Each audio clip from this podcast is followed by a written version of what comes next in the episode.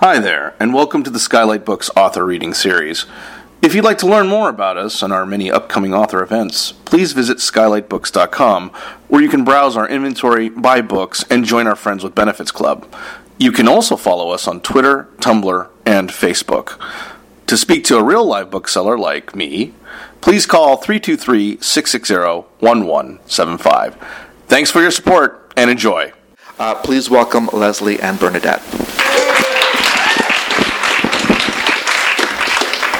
And I think to get us started tonight, I'd love to ask Leslie to read a little something to get us in the mood with her new book. Does that sound good to you guys? Okay. So I'm going to read uh, a section of the book. It sort of um, is a little bit of backstory, but I just realized it kind of comes halfway into the book. So um, I'll just start.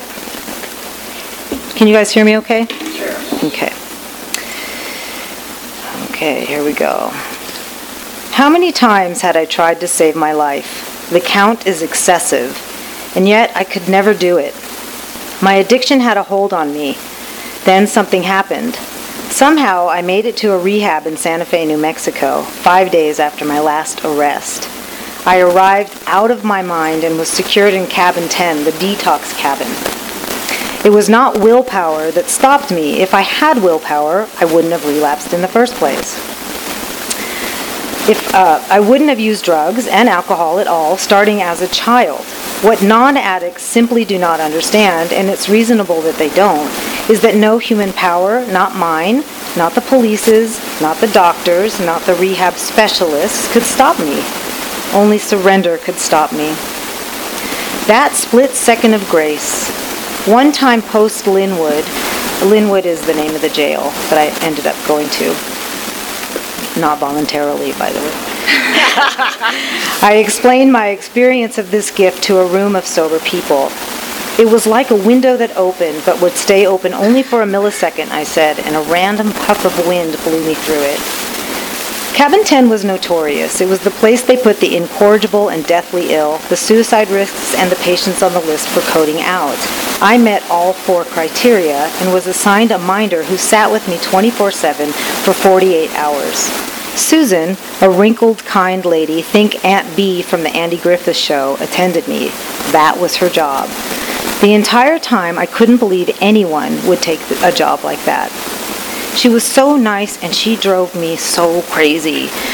She talked nonstop stories about her daughter and her dog and her sister and her house. But today I see her ceaseless rambling for what it really was an act of love.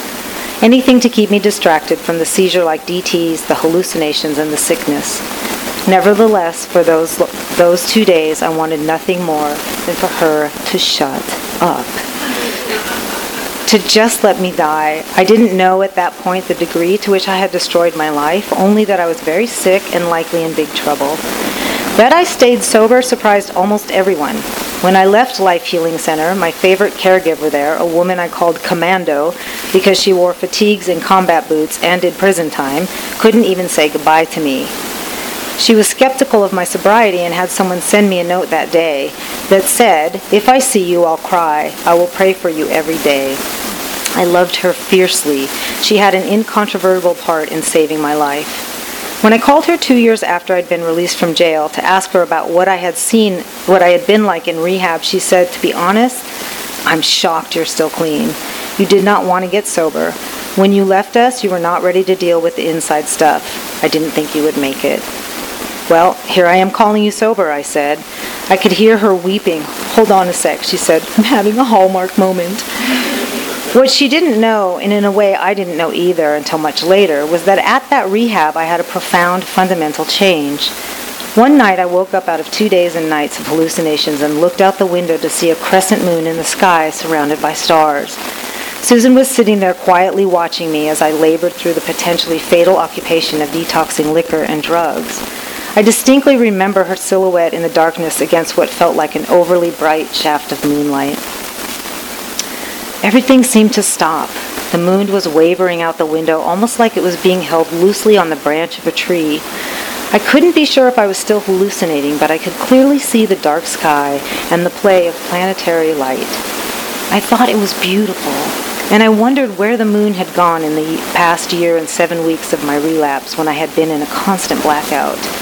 I had no recollection of seeing the moon or the stars in ages. Hello, moon, I said. Where have you been for the last year? It was then, out of the blue, that the thought came to me that I should stop looking for happiness.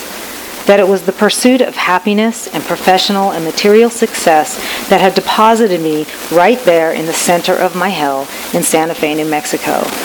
Somehow I knew that what I needed in order to survive was to learn, really learn how to stop thinking about myself and to love, really love other people.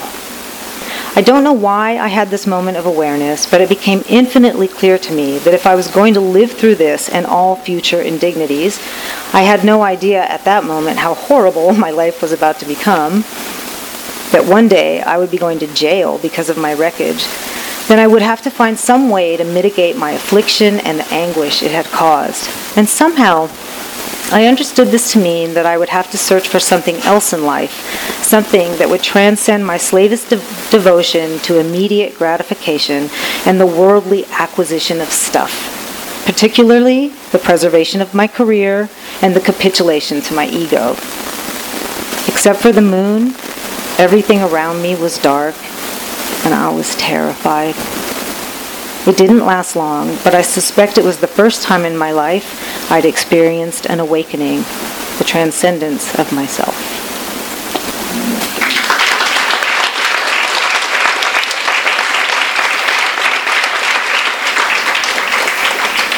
Thank you, Leslie, for starting us off that way. Um, I, I, adore this book. First of all, let me just say that. Um, and the word that comes to mind when I think of this book, and it's not it's not the right word, but the word that comes to mind for me is brave, because um, and I think brave doesn't fully wrap up what I want to say. But the amount of guts it takes to be this honest um, is not an easy thing. And as I read it, as I read the book, I was very moved by the degree of honesty that um, you were willing to bring to the page. Um, so I, am I'm, I'm just in awe. One thing I do want to say on a personal note before I get too much, oh, there goes my questions, before I get into the questions that I prepared is that um, I knew Leslie before all this happened. And um, we were uh, friends in the writing world, and I knew her cursorily, and we had taught together occasionally, and we, we had come. And so I've, I've known this person. And when I met her again, after all the things that happened that ended up making this book, it was like meeting a higher, different version of the person I knew before. Um, that this is a story that the reason it's so radical of a story is because, as we just saw in that reading, the beauty and brutality um, go hand in hand sometimes. And the, the beauty of the, the moon amidst, you know, hallucinations. Uh, you know, the way transcendence and, and change is, is hard won. It's a hard scrabble experience. Um, I love. But when I, when I encountered Leslie again after these things, it was a very different experience because I've been very touched by the um, intense joy that I see in your life and the intense. Um, that this wasn't a passing experience or it wasn't just get me out of this and I'll be okay and then we can go back to the way things used to be. Right. That this has absolutely changed you. Um, and I, I, wonder if you could just talk about that for a moment. You know, it's so interesting because um, when I saw you again, I had the same experience of this was a different person. It was almost like and the way I interacted, because I remember when I knew her before, I felt like so stilted and uncomfortable, and I was sober, but it was awful because I wasn't comfortable with myself. And then after this whole harrowing experience, I saw you again, and I just, I was just different, and you were different. And I think part of that is that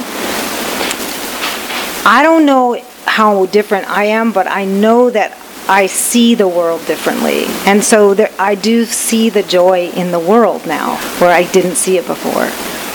Yeah. It's, that's one of the things I love about this book is that it, it takes us, for those of you obviously who haven't read it, and maybe you haven't read much about it, it's a story of a woman who, and I'm going to have you actually read a place in a minute that explains this, but who goes to jail um, and has some very difficult experiences as the result of addiction and alcoholism, and, and how that transforms her life. And so that sounds like a real downer of a story, right? okay, but it, but it is it is a downer, but it also has this amazing uh, redemptive quality to it, um, and it, it moves me very much. So um, what I'd love to ask you to do is on page three, you kind of you have a short section that explains part of the book, and there's um, information about uh, the Barud story first. Oh, yeah. And I don't know if you need to set that up, but if you would just read a little bit so that we get a, a flavor for um, what's going to happen. So I, after the break, there. So also, uh, I ch- so before I came tonight, we were talking about what I should read, and there was a funny thing, and then there was this. So I chose this, but it can, it could be very funny. I just felt like I needed to set it up. What am I doing? Okay, let's see. So after the break. Oh, Baruch. Yeah. So I don't know how many of you heard the story about um, this Somali man um, who was arrested for writing something about the state, the poor state of the hospital, and he was arrested and thrown in prison. And the, the short version of this is that he he was in this isolated place and one day and he thought i just want to die i just want to die and and then one uh, one day he heard a knock at the side of the door and it w- turned out to be a doctor in this hospital and, that he had complained about and he had a copy of anna karenina and so he read it to Barud by knocking. Every letter was a was a sound, was a knock, and he read he read it through the wall by knocking. So it saved his life, and so he said that literature saved his life, and that's what this actually is about. My book. That's why I wrote that prologue. Um, On January 12, 2014, I was sentenced to 90 days in Century Regional Detention Facility, Los Angeles County Jail, for charges related, uh, relating to drunk driving drunk. I'd committed my offenses while in a 414-day relapse from double-digit years of sobriety.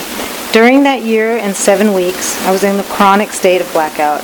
I had fallen so profoundly into the mental illness that accompanies alcoholism that I was no longer able to work. I lost every job I had as a freelance writer and writing teacher. My family eventually moved away. My friends, no longer able to help me, left. I was totally alone. Even the dog was scared of me. She hid in the closet while I stumbled through the empty house. I can only explain my decision to drink again in this way. I had found myself stuck in sobriety. My spirit felt dry and depressed. I couldn't see any way out of a sense of confusion and unhappiness that had come on me when I turned 50. There weren't any crises, there wasn't any one reason. I was just sad, isolated, and lonely, so I drank. That's what alcoholics without a solution do. You could say that one drink led me all the way to Century Regional, known in the vernacular as Lynwood. Of those 90 days, I would serve half the time, minus eight days for time served previously as per California sentencing laws, 37 days. Thank you. Um, so you talk in this book throughout, and many times, of addiction and alcoholism as a mental illness. And I, I would just love you to talk a little bit about that for us, um, because I think that for many of us, we think, well, it's a matter of willpower, and if only you would, you know, just figure this out and straighten up your act, this wouldn't be a problem. Um, because the book goes on to not only discuss alcoholism and addiction, it talks about the problem with um, the the jail system and, and incarceration, and who we're incarcerating, and why we're incarcerating them, um, and how that plays into this concept of mental illness. And then ultimately, it becomes about how books um, that were sent to you during your time in jail were the lifeline, like the um, Somali man that um, got you through. Yes. So um, if you would just talk about um, your view of uh, alcoholism and addiction as a mental illness. Okay, well, so first of all, this isn't my opinion, this thing I'm about to say. It's a fact that alcoholics are born with a genetic predisposition towards addiction. We have it on our genes. Not everybody that has that in their gene is going to be an alcoholic. it's like cancer. It gets expressed by certain environmental factors. So I can't help that this is me. This is how I was born. And I inherited it. So that's that's that. But what happens is when you are drinking, see I'm thinking about all these suicides lately, you know, and what I'm not hearing is the alcohol or drugs that are probably a part of them because we don't talk about alcoholism. We don't want to talk about addiction. It's too shameful. We just have to keep it under the, you know, oh no, it wasn't it wasn't alcohol. Or you know, the, I mean it's so interesting. She killed herself, but it wasn't alcohol. Like we had to make a point about that. So what happens is, you know, with me, I can speak about myself. I I, uh, I had been clean a long time, so when I drank, it I don't know what happened. I couldn't hold it the same way, Orlando, and um, I went. I quickly, quickly went into mental illness, like very quickly, and how that manifested is in behavior. So my behavior was bad. I had bad behavior, and it wasn't like I wanted to be that way. Obviously, if I could have chosen, I wouldn't have done that because that's not how I want to live my life. And I don't, and I'm not like a crazy, I'm not really a crazy person, only when I drink or use drugs. And so it manifests in, in this awful behavior. And what happens in our culture is that because so many people don't understand addiction, we try to treat the behavior, but that's not the problem. So we treat the behavior by locking people up or whatever we do to them, you know. But the problem is you have to treat the mental illness that accompanies the alcoholism. And for me, what that's about is it's a spirit. For me, it's a spiritual disease. It's like I have a hole inside of me that I filled with drugs and alcohol when I was sad. So what am I going to do without drugs and alcohol, right? So to me, and I think I think all of us, you know, have these holes inside of us, drunk or not, you know, alcoholic or not. But so I, it's the it's what happens after a long time of using or drinking. You do become crazy. That's what happens. You you see them everywhere. Those are normal people actually, who just have this thing that went too far. And so for people who get sober and stay sober, does that mean it arrests the mental illness? I think so. I mean, that's the promise of recovery. You know, like I tell people, I didn't get sober again to be crazy. Like I that's not what I wanted. You know, I wanted the promise of sanity. I wanted the promise of a full and rich life, which I got this time, you know? It just took this experience. But uh, but yeah, absolutely. I mean, it does treat the mental illness. Jail doesn't though. Jail doesn't treat the mental illness. So let's go there for a second then, um, to, into the, uh, how, how and why people are incarcerated and what role um, addiction and alcoholism has to play with incarceration. Will you tell us a little bit about that? Yeah, so there's like, there's some alarming statistic. I mean, it- I think it's low, but it's something like 55% of people uh, incarcerated are in there behind drugs and alcohol. But it's actually, of all the people I met, I'm going to say it was like 95%. Because again, we don't admit it and we don't talk about it, and people don't know how to assess it. But um, the, the problem with jail is um, well, so I was sober when I went to jail. So, I, and there's a lot of drugs and alcohol. No, there's no alcohol. There's alcohol in prison, Benign County Jail, and um, there's a lot of drugs. There's a lot of drugs, and you can get them anytime. They just hand them out, and then the girls bring them in. There's ways to get them in. You'll find out when you read the book how they get them in.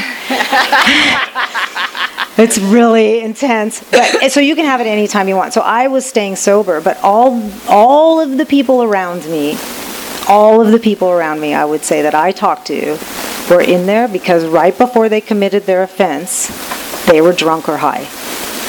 And I'm going to say 100% of the people I talked to. So, I mean, and so you put somebody in jail, right? And they're just going to get pissed we don't know why we're pissed if we're still drinking, right? But they're going to get pissed. And so what they do is they get out and they drink because they're ashamed and they're angry. So that's the revolving door. That's that revolving door. When I left, oh my God, she was such a bitch. I, I don't have a problem talking about these people at all. But she, I walked out and she's like, see you again real soon. Like I was going to come back, you know? And they all said it to me like it was the funniest thing that they could ever come up with, you know? And, I, you know, I wasn't coming back because I had a support system and I had money. And that's the other part of it. Which um, I'd like you to read on page 197. Um, there's a section there on uh, incarceration that goes to 199. Okay. What section is this? 197. This is a surprise for me. We didn't plan this. Yeah. This right here? Yeah.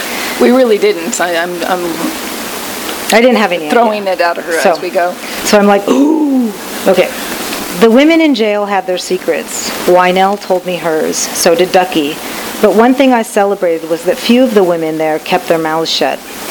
Even if, in a general way, across the board, Lynwood, was a sad campus of self-loathing, I knew there was also a vivid celebration of courage, of joy, raunchy, muscular, and brave. Many of the women were there behind their men. Domestic abuse, for instance. I saw one woman come in with the most hideous beat up face, to the point that she would probably be blind in one eye for the rest of her life. Her man had beaten her up. She told me he'd gone to jail too, but he was already out.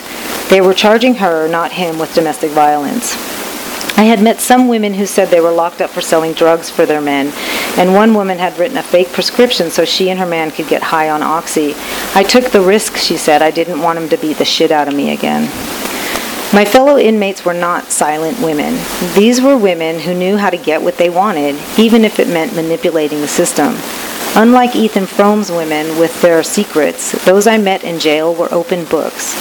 After I was released, I often wished that there was some way to take the whole lot of us, educate us, give us something to eat other than McDonald's, free us from the bondage of drugs and alcohol, provide us with jobs, and then see what would happen for women's rights on the outs.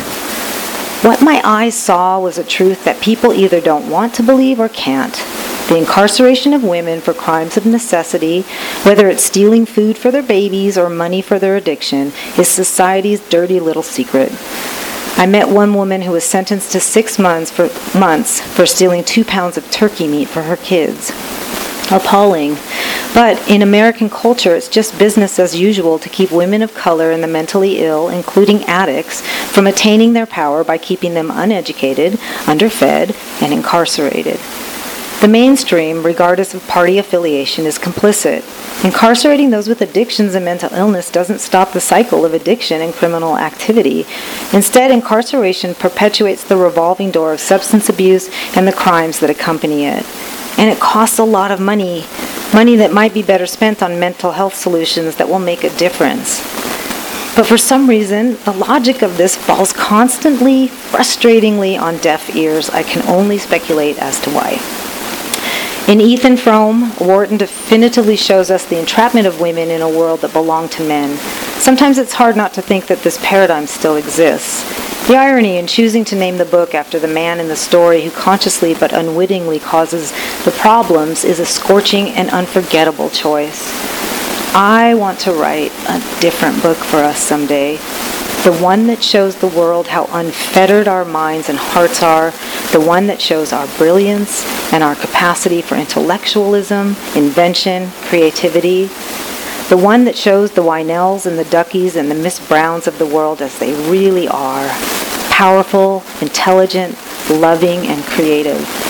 In my world, we would break them out of a system that without conscience or consideration entraps their best qualities so that they remain forever invisible, crippled, and despised.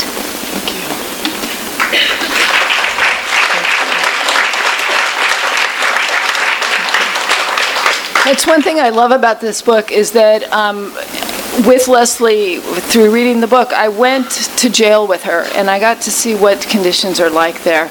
And um, got to feel the shame that comes along with it, and I'm going to ask you about shame Oh, in yeah. a minute, um, and and the way literature was able to be this life raft that kept you alive, but so were the other women that you met there, and um, it seems like they they were just these brilliant, radiant characters that you found in jail, and one I remember was um, locked up because she couldn't afford to pay her parking tickets. Oh, Chandra. Um, and she was pregnant. She was like She was pregnant. She was pregnant and locked up because she couldn't pay um, parking, parking tickets. tickets. Um, and it's it's just very moving. And so, um, would you just talk a little bit? And uh, let, let's also talk about the fact that um, you're a white woman coming from privilege, um, and you're going to jail, and many of the people there are from very different backgrounds, and how did that um, blend together or uh, smash together, or how did how did that unfold?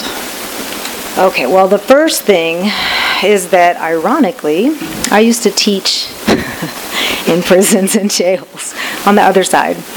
And um, I used to teach writing. And so, but I thought I knew all about it, you know, but when, until you're an inmate, you don't know anything about it. I mean, you really don't. But, um, I have to be honest with you. I was not afraid of the women. I was not afraid of the other inmates. I was afraid of the deputies. Um, I was scared of cops, and you'll when you read the book, you'll find out why. Um, so that wasn't the thing that frightened me at all, and um, it's funny because th- I I just feel love for them. I just felt like that experience was a privilege, you know, for me to open my eyes and to get to know people in a way that I would never have been able to know these women of color out on uh, on the outside. It was just an incubator, a different experience, and you know they loved me too. It was it was amazing actually.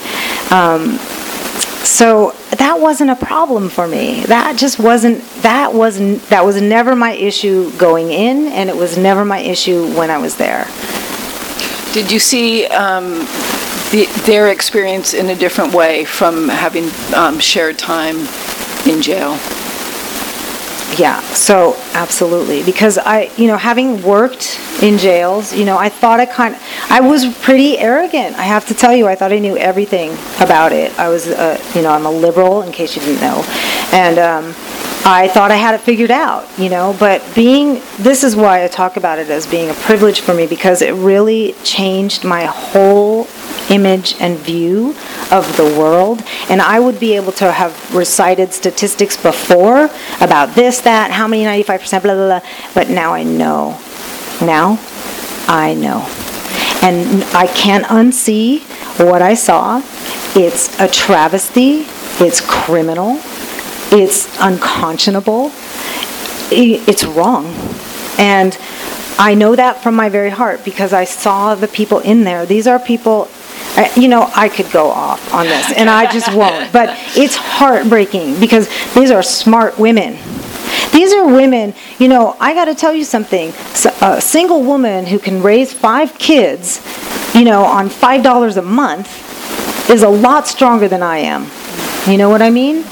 These are strong, smart women, and it, to think otherwise is really a- an injustice. And that, but we're throwing people away. That's what we're doing, and it's heartbreaking to me. It's heartbreaking. You know. Thank I don't you. know if I and, answered. And, and thank you for take, bring, giving me that experience because it's one that was unfamiliar to me, and also being in jail with you through the book.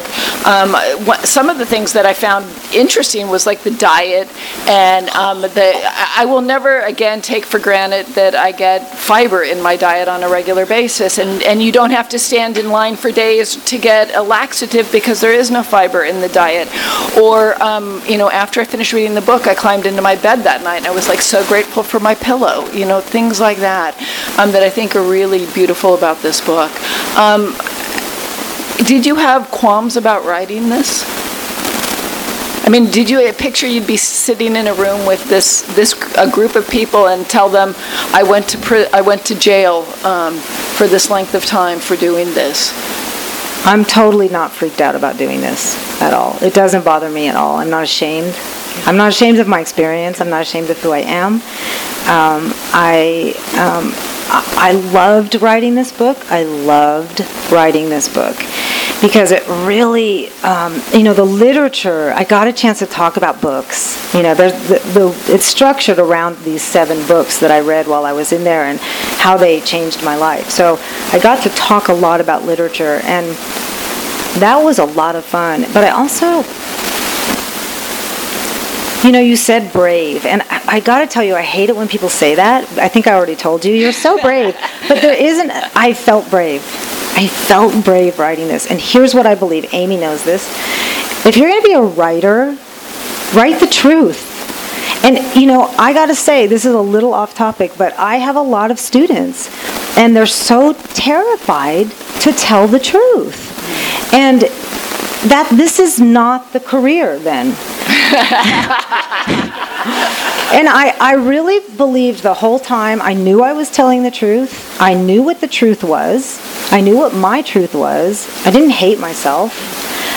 So I was going to tell it. There's I and and I, I think that comes from a place of just having absolutely no shame about what happened to me. I couldn't help it. You know, I didn't wake up one day and said, I'm going to do this to my family, you know? So, um, yeah. I, I, think that's a good segue to shame. Yeah. That's one thing that, uh, that I think I'd love us to talk about. And I, there's a little section, if you'd read on page 69, um, on, about shame. This Is this Ruth Ozeki? Right? Yeah. Oh, this yeah. book. You guys got to read this book. Well, tell, tell us tell us about the book first so before you read book, the A section. Tale for the Time Being. It was weird. It opens up with this line about "I'm here for the time being." It opens up about time, and I was like, "Oh wow, did she write this for me?" Like you know, it felt like she was writing to me, and the part that I'm, I guess I'm going to read, it, it, it's such an amazing book. Uh, uh, Lunchbox, I'll just quickly, shows up on shore after the tsunami in Japan. It shows up in Canada. And so the, the narrator, whose name is the same name as the author, opens this lunchbox up, and then this becomes this whole sort of like Zen exploration. And I know that kind of sounds boring. It's not boring at all. She, it, it's such a book of discovery, and I'm telling you, it changed. I don't know how many people here have a book that changed their life. Before I read this book, I never said that I had one really. There were lots that I liked. This book changed my life. Um, so one of the things she deals with is the difference between conscience and shame. So should I read that? Yeah, yeah, okay. yeah. I think that's the second section of that. Okay. All right, let's see what I'm reading. Oh, here it is. Is that it? Yeah. yeah. Good, good, good, good, good. Oh, yeah. There was one section of Ozeki's book that changed my life so profoundly that as I read it, I felt a physical shift sweep through my body. I have never experienced anything like it before, where quite literally I knew after having read it that I was a different person.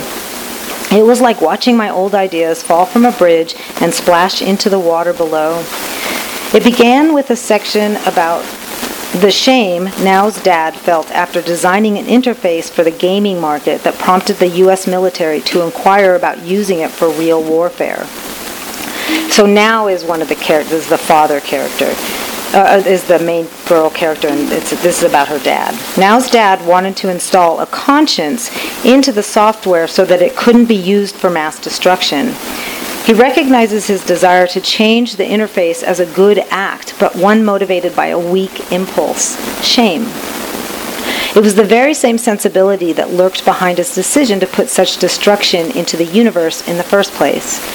Nao's dad explains how the politicians in Japan have tried changing history by erasing the horrors of Manchu from the history books to ease the culture of shame in which the Japanese exist. By changing our history and our memory, they try to erase our shame. This is why I think shame must be different from conscience. Shame comes from the outside, but conscience must be a natural feeling that comes from a deep place inside an individual person all of a sudden, sitting there in my cell, I comprehended what a stealthy foe shame is. All it really wanted was for me to die in a pool of self pity. I saw with amazing clarity its ridiculousness as I realized how shame as a state of mind so readily stood in the way of a person's ability to redeem their bad behavior. Should I stop there or keep going? Uh, You want me to go? the end of the f- Your number thing. Okay, on the inside cover of Ozeki's book, I wrote a list of how I thought shame destroyed people. It read as follows. One, keeps us mired in the belief that we are the sum total of our deeds. We mope around in the past. Two, while living in it, we slip out of the reality of our present. Three, it's not real. It comes from the outside, like a prosecutor keeping you in line by impugning your spirit undivine. For shame blinds us to our goodness, and when the good in us is in the shadows of self hatred, we are incapable of acknowledging or fixing our wrongs. Shame wants us dead. It's the impetus behind every suicide. Therefore, it serves no evolutionary function. If shame is useless, then I can let it go. I want to say one thing. I'm talk I'm not talking about people who murder or rape, okay? That's a different thing and I don't care about their shame and I think they need to be prosecuted. Okay, so I'm like I'm not like, "Oh, let them be okay." I'm talking about just regular people who have a disease. And I really want to be clear about that because I'm not saying that, you know, anyway, that I just want to be very clear about that. And you go on in that section, right after that section, you go on to talk about all the amends you made before you got to this place. Right. So it wasn't like, uh, I, you know, I, you never say in here, I did nothing wrong. I, No. this, and you never say, there's nothing for me to clean up. You, you I did. tell us all the ways, all the steps you took to clean up. So now that you've done the cleanup, you've admitted, you've whatever, now you can let the shame go. Yeah, I mean, w- well, no, I actually I couldn't for a minute because, um, see, so I did. I didn't know I was going to jail. My attorney, I'll give you his name. Don't ever hire him. Um, I didn't put his name in the book, but he kept saying, "You're not going to jail. You're not going to jail." I'm like, "Good," because I don't want to go. And so, but but regardless of that. This is what I understood about myself. I understood that I had a conscience because no one had to tell me not a judge, not a lawyer. No one had to tell me that I needed to clean up. Do you know what I'm saying? And so I didn't do that because I thought I was going to jail and I wanted to look good. I cleaned up because I couldn't live with myself for the things I had done. And I hadn't I didn't hurt anybody. I, I rammed into it's not funny. I rammed into a guy's car while I was parking and I owed him like $700. And then I but then I went to the police and I made amends to them because I was in the middle of all the nightmare and you know, I made amends to my family, I made amends to my friends. It was just something that I had to do because I had to do it. And that's when I started to realize that the shame that I felt was coming from out there, the, a culture that tells me I'm bad, the culture that tells me my disease is bad. Do you know what I'm saying? And so I realized that that was not you, but like you, like them saying to me those words, not me saying it to me. And then when I really realized who I was, I just realized, well, I have a conscience, and I think that's more important. Thank you. And the, the last question I want to ask, and then I'm going to open it up for, for questions, is uh, tell us a little bit about how literature got you through, like what the feeling was to be told you that there was books waiting for you, and which ones you know you were ecstatic oh my to God. see. and- I loved getting these books. You could have three a week, and you know they they have to come straight from the publisher. So they would, I would look at my little tiny window, right, little tiny, and I would see them arrive, right, and there they were, and then they wouldn't give them to me. That was like the worst hell I've ever been through because you I wanted them so bad. But when they came I was so happy. They made me so happy. I would open them up and I would do you guys do this I smell the and I would look uh, before I even opened it I would look at the everything. I'd look at the picture the acknowledgments all that stuff. Just I loved it so much. And then I would read. And it, it was I mean I was reading a book a day you know and I hadn't been doing that in a long time. And I'd forgotten how important literature is. And I read fiction and nonfiction and Pema Chodron and all kinds of poetry. And I just you know as all these other parts of me were dying off in a way the, all the stuff I didn't ever want to take home with me right or ever live with again this other thing was growing inside of me which is just I love writing. I love literature. Books are radical. They're the most important things, you know, in, on the earth. They don't they don't even look good to me on a. I don't have a Kindle like because if I can't touch it, that that was the experience. It was almost like falling in love. That's what it was like. And i- is it ironic that um, the gift that you were waiting to receive each time someone sent you a book is the gift that you've given all of us? Oh, yeah, I didn't think of that. That it's, it's, you know, yeah. we've all, there, there are people, myself included, that um, needed to read this and that are waiting for this book to come, and what a wonderful gift that instead of allowing, at one point you read there that shame wants us dead. Yeah. Um, Instead of allowing the shame to do that, the ability to rise above it and then transform what had been an awful experience into something that becomes a gift to someone else. Yeah. So I thank you for that. Thank And I'd, you. I'd like to see if we have questions from the audience. And first, let's, let's thank Leslie. Thank you. Your turn. Um, Does anyone have a question? I can repeat it so everyone can hear it if we can. Who who? Oh. So the question is, she was sober for 10 years or longer, and then what caused the change? Like, why did I drink again? I was miserable. So, remember what I was saying earlier about that hole inside of you? So, I had a hole inside of me that wasn't, you can't, okay, so here's the tricky part, okay? You can't, you don't, you're not better when you stop. That's the mental illness part. You're not better when you stop. There's this part of you inside of you that needs to be filled. That the drugs and alcohol, or what? Sex, movies, um, you know, food, shopping, emails, all that stuff that we're trying to fill our holes inside of us with, right? Well, so you took my salvation away from me. It was gone, but I didn't have this other. I didn't have this other thing filling me up. So um, that was the only solution I had. So that's what I did. Because it,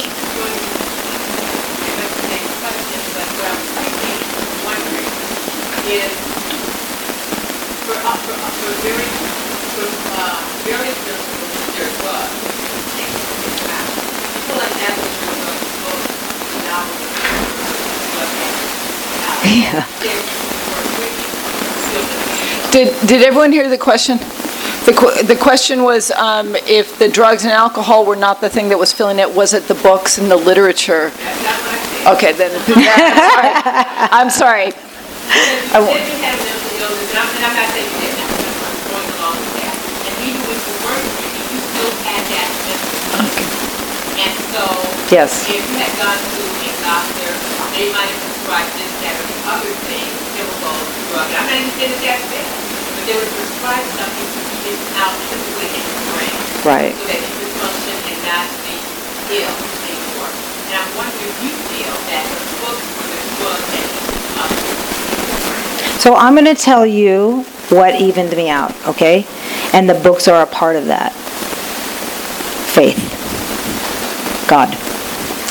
And I know, I know, I like, oh, who's God? I don't know what God is. I don't believe in God. It's not that God. Okay? And so for me, part of that faith comes through words. Because when I see somebody put together words that make a beautiful sentence, I don't know. I it floats my boat. I mean, I don't and I I feel like that's a gift. It's an art, right? A beautiful painting. You know, that's God. That's what I'm talking about is those kinds of things that I just I was starving. I was in a desert, right? I was in the desert for beauty. And so that's part of it. Did, did that answer your question? Yeah. Thank you.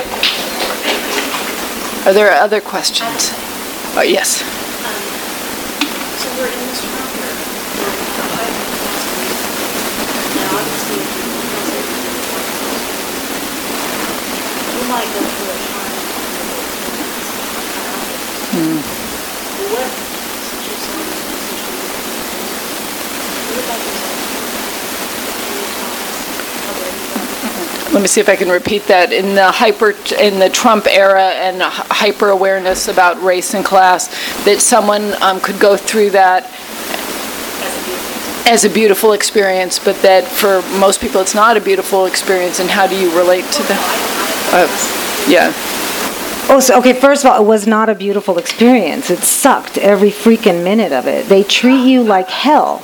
And it was horrible and it was demeaning. And they treated me just like the African American women on this side and the Latina women on this side, and they, they treated us all the same. So, so I so let me speak to that because my good fortune is my privilege, right? I I got to have be educated. I don't make a lot of money. I don't, but I have enough to pay the mortgage, right? So and I could pay off my fines. So I came out of it with a loving husband, a family, children, you know, people that love me. A lot of people that I spent that horrible time with don't have support.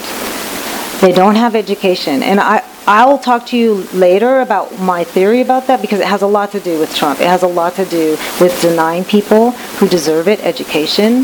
It has a lot to do with denying people, you know, of taking education from people. All of that stuff that we have systematically done in this culture. And it's always people of color, right? So that's as far as I'm going to go with that. But I will say to you that I am, I'm not going to apologize for my good fortune, right? Because I'm that's this, this is me, right? And so, but I had I had that support, and you know, God, I'm grateful for that.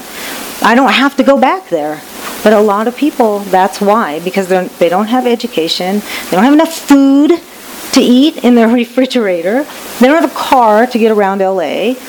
It's a horrible experience, and I watched that, and I lamented it, and I cried about it with my bunkies, and it, you know, I, I hear from you that you have politics that works everything to correct that. Those of us who are in a position of the leaders, if we can in any way, educate, keep the society going. Yeah, I mean, I think we all have the opportunity to do what we can to, you know, we have an opportunity right now to do what we can. Thank you. There was a hand over here. Uh, yeah, Terry. Um, you talked about how, like, the environment Then you made a side comment about how you're going to talking about murder and rape, like you did murder and abuse, something not being not redeemable. And, you know, in my, you know, limited experience and knowledge, any, any murder and rapists are operating under the influence of drugs, alcohol, you know, gangs, uh, fear, um, you know. Yes. Selfishness, and just, if, if that percentage in prison, you know, is alcohol and drugs, then you just opposite murder. And, um, how do you, I just, that comment, I just Yeah, I know what you're saying. I have an answer. Do you want to say something? So the, the question is, when Leslie made the comment earlier about, well, I'm not talking about murderers and rapists, um, and Terry's asking for clarification on, are they not also under the influence of drugs and alcohol and mental illness and redeemable? Of course. Like the rest, yeah. Of course they're redeemable. And I didn't mean to say that. And if I sounded flip about that, I'm sorry. There's somebody in this room who I respect a lot, and she prosecutes really bad people. And I didn't want to disrespect that. And I don't know that the people she prosecutes are redeemable. I don't know. But I too have worked where you're working now, and I have been with people who are former gang members and murderers and whatever, you know, and they are fully redeemable. We are all, we are all redeemable, all of us. I, I, I was being flip because I just, I just wanted to make sure that we, get the gravity of my situation. I'm not hurt. uh, That's not my hurdle, you know. Mine is, I'm just an alcoholic, so that's all I can talk about. But I believe that most people who are not too mentally messed up and even with drugs can't get better, right? I believe everybody's redeemable and everybody, everybody is worthwhile. Everybody. So I hope that answered your question. Yeah. Thank you. Joe? conscience is being very important.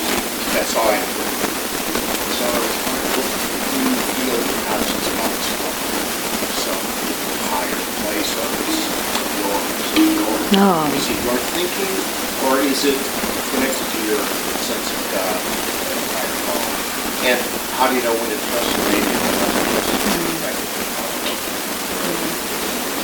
So the question is, um, uh, can you? Am I born with I was my so busy listening that, yeah, is whether someone's born with a conscience, does it come from a, an external source or is it in? Just you, about you. Oh, Is it- me? What Me? you Well, I, I just got the impression you mentioned, you talked about conscience, how important it was to you. I thought, well, that maybe that's a source of your faith or, or your higher Oh, yeah. Or your what's, how to live my life, you know, actually is. So, and then you also asked, um, how do you know it's right? Okay, so that's easy to answer, which is if you're hurting someone, it's not right. Right? And um, my, I call my consciousness God consciousness, but I don't really, I, again, I mean, I'm Jewish, but I don't even really practice. I'm not really a practicing Jew. So I don't, I don't, I'm not in the institution of religion, okay? That's not how I access my spiritual life. But I believe that there, I believe we all, I believe we all have a conscience. I really believe, I actually believe we all are born good and that we get lost. You know, we people just get lost, and um, and and it's really, really, really hard to find your way back because you have to do things you don't want to do. You kind of have to let everything about your old life go away, and it's hard to let that go. It's a really complicated question, but um, I don't even know if I answered it. Yeah, I mean, I was just curious if your, your consciousness was connected to God. Totally, yeah, yeah. I think we probably have time for one more. If there is. Totally. Because, I mean, right? Everything about me has to be, so if that's part of me, sure. Oh, oh, okay. I just have a question about your sense of humor, which is multi-layered. Um, we can use it to connect, but we can also use it to protect and to withdraw from things. So how did that help you or hurt you in your recovery? Well, so the good news was, oh, she's saying, how does sense of humor hurt me or help me in recovery? Do you think I'm funny? I'd also like to point out that, that though this sounds like a really serious book, there's some very funny parts in it. Um, there's a nice lightness to it that, that you've um, reminded us about. So the good news is that I was not funny when I started my recovery, and um, at all. You can ask my family, um, but. Um,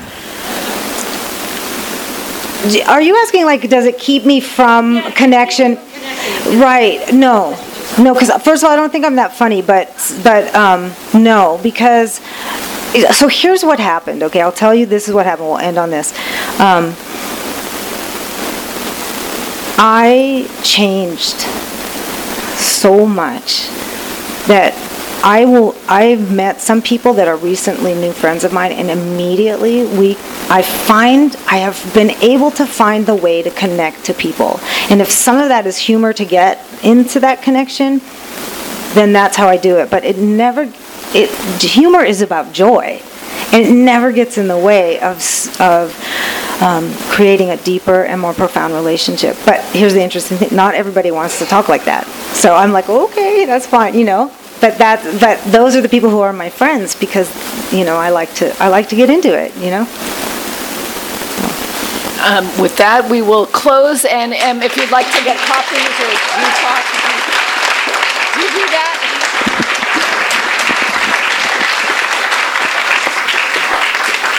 And let's thank Bernadette for all Yeah. of her work, right? thank you. Thank you, Leslie.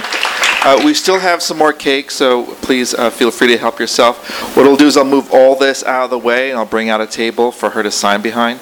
Uh, we'd love it if you uh, bought your books first before you got them signed. Um, and uh, thank you all very much for coming. Thank you, guys. Am I just sitting here? Okay. You've been listening to the Skylight Books author reading series. Don't forget, you can listen to this and all of our other great podcasts at skylightbooks.com. Thanks again for stopping by, and we hope to see you soon.